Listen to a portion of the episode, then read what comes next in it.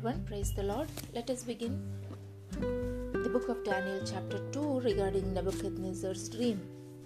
One night during the second year of his reign, Nebuchadnezzar had a dream that disturbed him so much that he could not sleep. He called in his magicians, enchanters, and sorcerers and astrologers, and he demanded that they tell him what he had dreamed. As they stood before the king, he said, I have had a dream that troubles me. Tell me what I dreamed, for I must know what it means. Then the astrologers answered the king in Aramaic Long live the king.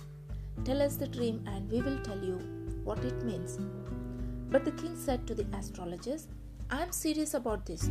If you don't tell me what my dream was and what it means, you will be torn limb from limb, and your houses will be demolished into heaps of rubble.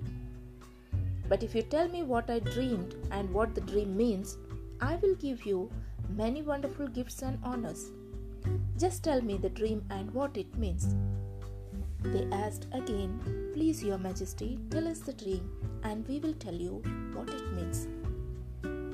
The king replied, I can see through your trick. You are trying to stall for time because you know I am serious about what I said. If you don't tell me the dream, you will be condemned. You have conspired to tell me lies in the hopes that something will change. But tell me the dream, and then I will know that you can tell me what it means. The astrologers replied to the king, There is not a man alive who can tell your majesty his dream, and no king, however great and powerful, has ever asked such a thing of any magician, enchanter, or astrologer? This is an impossible thing the king requires.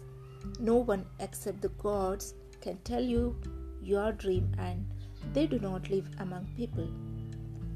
The king was furious when he heard this, and he sent out orders to execute all wise men of Babylon. And because of the king's decree, men were sent to find and kill Daniel and his friends. When Arioch, the commander of the king's guard, came to kill them, Daniel handled the situation with wisdom and discretion. He asked Arioch, Why was the king issued such a harsh decree?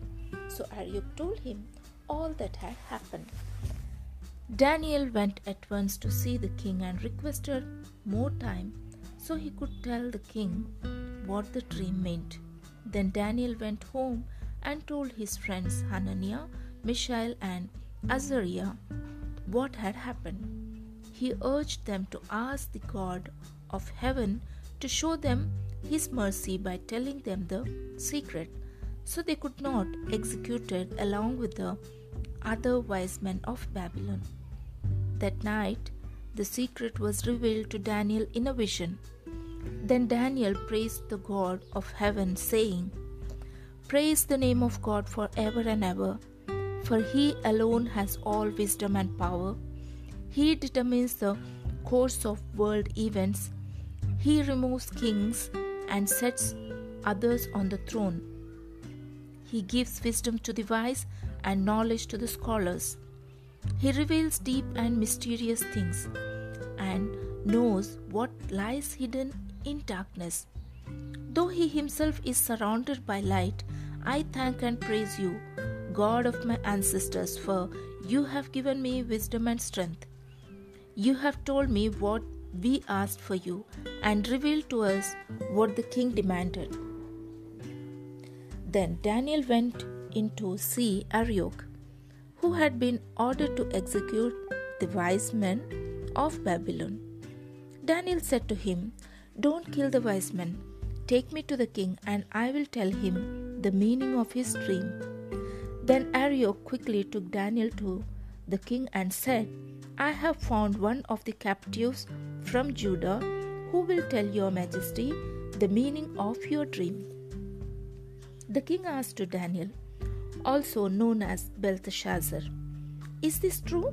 Can you tell me what my dream was and what it means? Daniel replied, There are no wise men, enchanters, magicians, or fortune tellers who can tell the king such things? But there is a God in heaven who reveals secrets, and he has shown King Nebuchadnezzar what will happen in the future. Now I will tell you your dream and the visions you saw as you lay on your bed.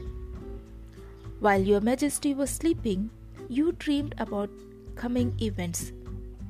The revealer of mysteries has shown you what is going to happen, and it is not because I am wiser than any living person that I know the secret of your dream, but because God wanted you to understand what you were thinking about.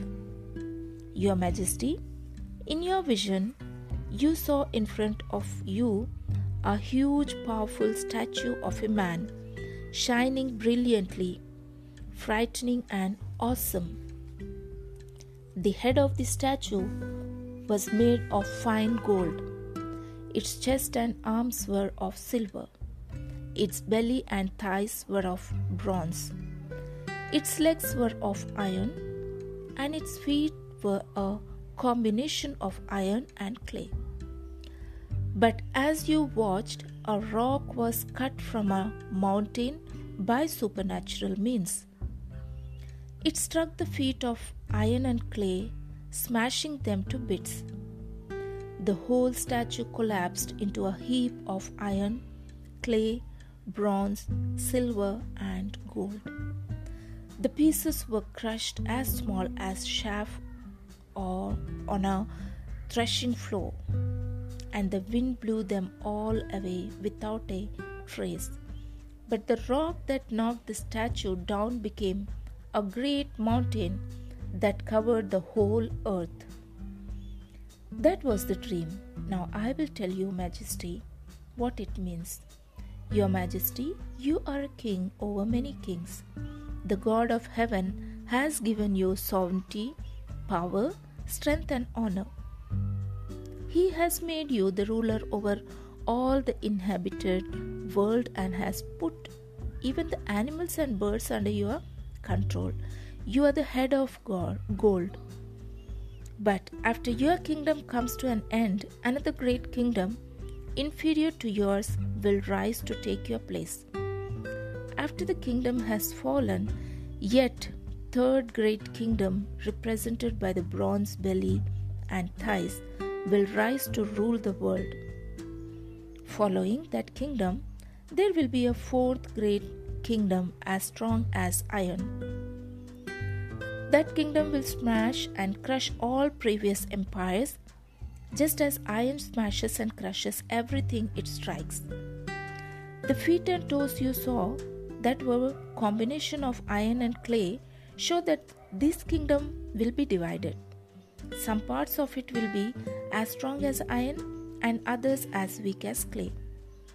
This mixture of iron and clay also shows that these kingdoms will try to strengthen themselves by forming alliances with each other through intermarriage.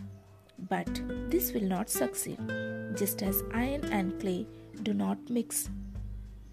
During the reigns of those kings, the God of heaven will set up a kingdom that will never be destroyed. No one will ever conquer it. It will shatter all these kingdoms into nothingness, but it will stand forever. This is the meaning of the rock cut from the mountain by supernatural means, crushing to dust the statue of iron, bronze, clay, silver, and gold. The great God has shown your majesty what will happen in the future. The dream is true and its meaning is certain. Then King Nebuchadnezzar bowed to the ground before Daniel and worshipped him. And he commanded his people to offer sacrifices and burn sweet incense before him.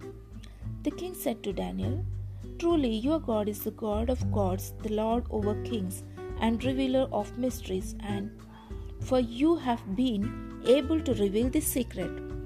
Then the king appointed Daniel to a high position and gave him many valuable gifts. He made Daniel ruler over the whole province of Babylon, as well as chief over all his wise men. At Daniel's request, the king appointed Shadrach, Meshach, and Abednego to be in charge of all the affairs of the province of Babylon, while Daniel remained in the king's court. Thank you for listening patiently. Have a great and blessed day.